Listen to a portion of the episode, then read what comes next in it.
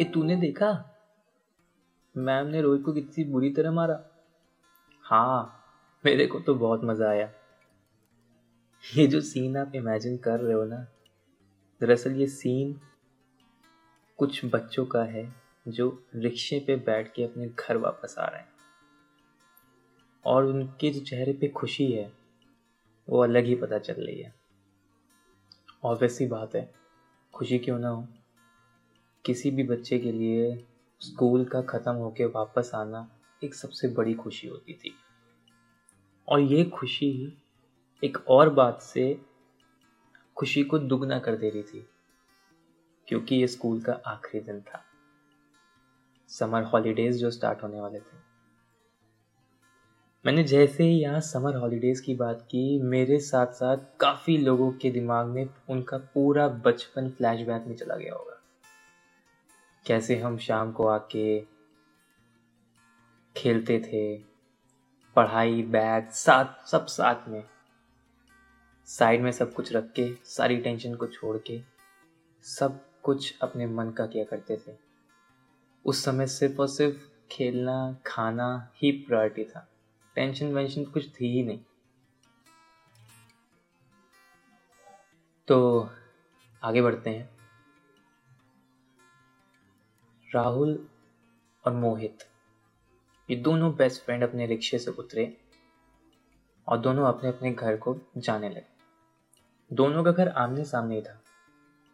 तो राहुल ने मोहित से कहा, मोहित, शाम को मिल रहा है ना? क्रिकेट खेलने के लिए? हाँ हाँ हाँ बैट ले, आइयो। हाँ ठीक है। और ये कह के दोनों औरतें अपने घर के अंदर चले गए। राहुल जैसे ही अंदर जाता है तो अपने आँगन में, बाल्टियों में के अंदर हरे कलर की अमियाँ पड़ी हुई देखता है, जो कि पानी में डूबी होती हैं। और हर किसी बच्चे की तरह उसका भी क्यूरोसिटी में मन करता है कि आखिर है क्या, जाके देखा जाए। जब तक टच करने वाला ही होता है, पीछे से मम्मी बोलती हैं, राहुल, क्या कर रहे हो? स्कूल से आओ ना? गंदे हाथों से तो क्यों छू रहे हो? मम्मी, ये अमिया इसमें पानी में क्यों रखी है? बेटा, वो गर्म होती ना तो उसको ठंडा करने के लिए होती है। तो उसको फ्रिज में रख दो ना, पानी में क्यों रखे? आई नो ये चीज़ बहुत थोड़ी सी वियर्ड लगेगी बट उस समय बच्चों का दिमाग अपनी सोच से बहुत ज़्यादा तेज चलता था। अभी भी चलता है। बच्चों के क्वेश्चन के आंसर का जवाब किसी के पास नहीं होता है। मम्मी हँसी और बोली, वो मैं बाद में बताऊँगी, पहले कपड़े चेंज करो और खाना खाओ. राहुल ने गया, कपड़े चेंज किए और खाना खाने बैठ गया। खाने में मनपसंद उसके राजमा चावल बने थे। भाई, फिर क्या था? एक तरफ़ छुट्टी का खुशी एक तरफ़ स्कूल बंद होने की खुशी और एक तरफ़ इतने उसके स्वादिष्ट पकवानों की खुशी। भाई, मौज थी राहुल की तो। राहुल ने खाना खाया और उसके बाद मम्मी के कहने पे प्यार से थोड़ी देर के लिए सो गया। भला लेकिन नींद किसको आने वाली थी? क्योंकि भाई, शाम को तो गेम खेलना था, क्रिकेट खेलना था मोहित के साथ और जस्ट मोहित के साथ ही नहीं, मोहल्ले के सारे बच्चों के साथ। उठा, शाम हुई, कपड़े चेंज करे, भागता भागता नीचे जाया था, तब तक मम्मी ने पीछे से टोका, जल्दी आ जाना। अरे मम्मी, छुट्टी हुई है, अब तो देर तक खेलने दो, मैं आ जाऊँगा। इतना कहते हुए वो मोहित के घर गया, मोहित को बुलाया। फिर मोहल्ले के सारे बच्चे एक साथ इकट्ठा होके पास के पार्क में क्रिकेट खेलने चले गए। वो दिन भी कैसा होता था ना? मोहल्ले के बच्चों को बुला के क्रिकेट खेलना। फिर क्रिकेट में नाली में बॉल चले जाना। फिर आधा घंटा तो यही आर्गुमेंट होता था कि बॉल नाली से कौन लाएगा? जिसकी बॉल है वो लाएगा या जिसने मारी है वो लाएगा? मैच मैच के अब बाहर में। सबसे पहले बॉल। और यह समा देख के मोहल्ले के आधे लोग तो उसी में ही मज़े लिया करते थे। चलो भाई क्रिकेट गेम हुआ, ख़त्म हो गया। रात हुई, रात को फिर राहुल ने वही सवाल खड़ा कर दिया। मम्मी, आपने सुबह वाले क्वेश्चन का मेरा आंसर नहीं दिया। वो पानी में डुबो के क्यों रखी थी अमिया तो मम्मी ने बताया, बेटा, गर्मी आ रही है ना? तो गर्मी में जो तुमको सबसे ज़्यादा पसंद है आम का अचार, वो कल बनाएँगे हम लोग। इसीलिए उसको बाल्टी में रखा है, क्योंकि अमिया अंदर से बहुत गर्म होती है। जब उसको आप ऐसे ही खाओगे ना तो आपको पेट में खराबी कर देगी। तो वो खराबी ना करे, इसलिए हम लोग उसको पानी में डिबोते हैं। राहुल के दिमाग में समझ तो कुछ नहीं आया, बट ज़्यादा आर्ग्यूमेंट ना करते हुए उसने भी हाँ हाँ करके अपना सर ऊपर नीचे हिला दिया। अगली सुबह जब राहुल उठा तो उसने अपने आँगन में कांच के कम से कम छः सात जार्स देखे जो मम्मी एक कपड़े से साफ़ कर रही थी। राहुल पास आता है मम्मी के और पूछता है कि, मम्मी, ये क्या कर रही हो? मम्मी बोली, बेटा, अचार बनाने के बाद इसमें रखेंगे ना, ताकि अचार खराब ना हो। ठीक है, राहुल मान गया। उसके बाद राहुल चला गया फिर से खेलने। भाई, बच्चों के लिए तो यही था। बिना कुछ खाए, बिना कुछ पिए, तैयार तैयार होके चला गया खेलने। अब मम्मी आधी टेंशन इसमें बेचारा बच्चा कुछ खा के नहीं गया। लेकिन उस समय भूख प्यास कहाँ? उस समय तो खेलना ही सबसे ज़्यादा इम्पोर्टेंट था। और वो एनर्जी एक अल्टीमेट लेवल की होती थी। हम लोग बिना खाए पिए कम से कम चाहे तो पूरा हफ़्ता खेल सकते थे। इतनी एनर्जी होती थी। वापस आया, राहुल ने देखा आँगन में सबके सब, उसकी दादी, उसकी मम्मी, उसकी ताई जी सब लोग मिलके अमिया काट रहे राहुल पास गया। दादी के पास जाके पूछने लगा, दादी दादी, एक अचार बनता कैसे है? दादी ने कहा, बैठो, हम तुम्हें बताते हैं। राहुल मासूम सा दादी के पास बैठ के अचार बनाने के ट्यूटोरियल लेने लगा। दादी के पास एक मशीन थी। अब वो मशीन नहीं कह सकते। वो पुराने ज़माने का एक औज़ार होता था, जिससे अमिया को काटा जाता था। उसको काटती और एक बोल में सारी अमिया कटी हुई बीजे हटा हटा के इकट्ठा करती रहती।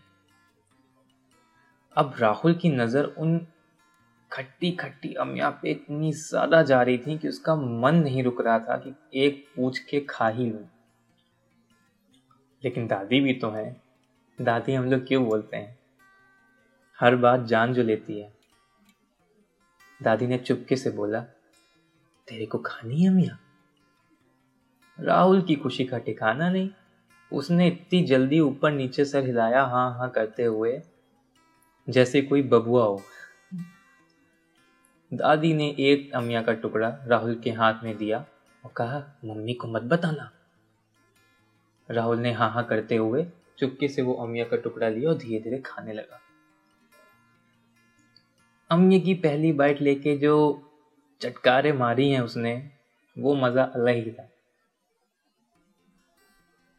फिर उसने देखा, बोल में सारी इकट्ठा हुई अमिया उसके ऊपर नमक डाला जा रहा है। नमक के बाद उसमें लाल मिर्च लाल मिर्च के बाद उसमें हल्दी, और उसको मिक्स करके उसको धूप में रख दिया गया। राहुल के ये सब चीज़ें उसकी समझ के परे थी, क्योंकि उसको ये ज़्यादा समझना नहीं था, उसको तो बस टाइम स्पेंड करना था अपनी दादी के साथ, जो उसने कर लिया था।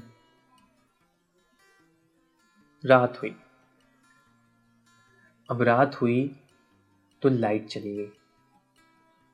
अब लाइट चली गई तो कुछ करने को था नहीं।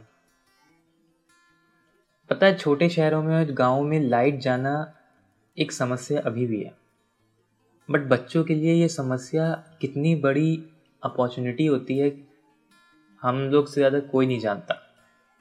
क्योंकि हम सबको पता होता है कि लाइट जाने के बाद सारे घर वाले एक साथ एक आँगन में आएँगे बात करने। और हम लोग को उनकी बातें, उनकी हँसी देख के जो खुशी मिलती थी ना, भले समझ में कुछ ना आ रहा बट वो अलग ही फील होता था। और वही हुआ। लाइट जाते ही मोहित के मम्मी पापा, उनका परिवार और राहुल के मम्मी पापा, राहुल के घर के आँगन में एक साथ सब बैठ गए। फिर जमेड़ा लगा बातों का। पापा उधर से अपने किस्से सुना रहे हैं ताऊ जी अपने बचपन के किस्से सुना रहे हैं, दादी अपना गा रही हैं, कोई उस तरफ़ गाने गा रहा है, कोई उस तरफ़ कुछ खेल रहा है, राहुल और मोहित भागा भागी के भागा भागी खेल रहे हैं। वो समा ही अलग था। उत्ते में सुनने में आता है कि मोहल्ले का ट्रांसफॉर्मर फूक गया। लो भाई, अब अब क्या किया जाए? तो सबने डिसाइड किया कि बिजली घर में फ़ोन किया जाएगा, बताया जाएगा और नया ट्रांसफार्मर आएगा। ट्रांसफार्मर का फूक जाना किसी भी छोटे शहर और गाँव की कोई बड़ी बात नहीं थी, क्योंकि एक ना एक दिन ये किस्सा सबके साथ हुआ है। और ये राहुल के साथ भी हुआ। बट उस समय कोई टेंशन नहीं थी, क्योंकि परिवार की एकजुटता इतनी थी कि लाइट रहे या ना रहे, सब साथ में ही सो जाएँगे। अब तैयारी हो रही थी सोने की बट लाइट तो थी नहीं। तो सबने मिलके एक प्लान बनाया कि छत पे चल के सोएँगे। राहुल की खुशी का ठिकाना ही नहीं था। राहुल और मोहित तो जैसे इतना खुश हो रहे थे जैसे किसी ने बोल दिया हो कि तुम लोग कभी स्कूल ही नहीं जाओगे।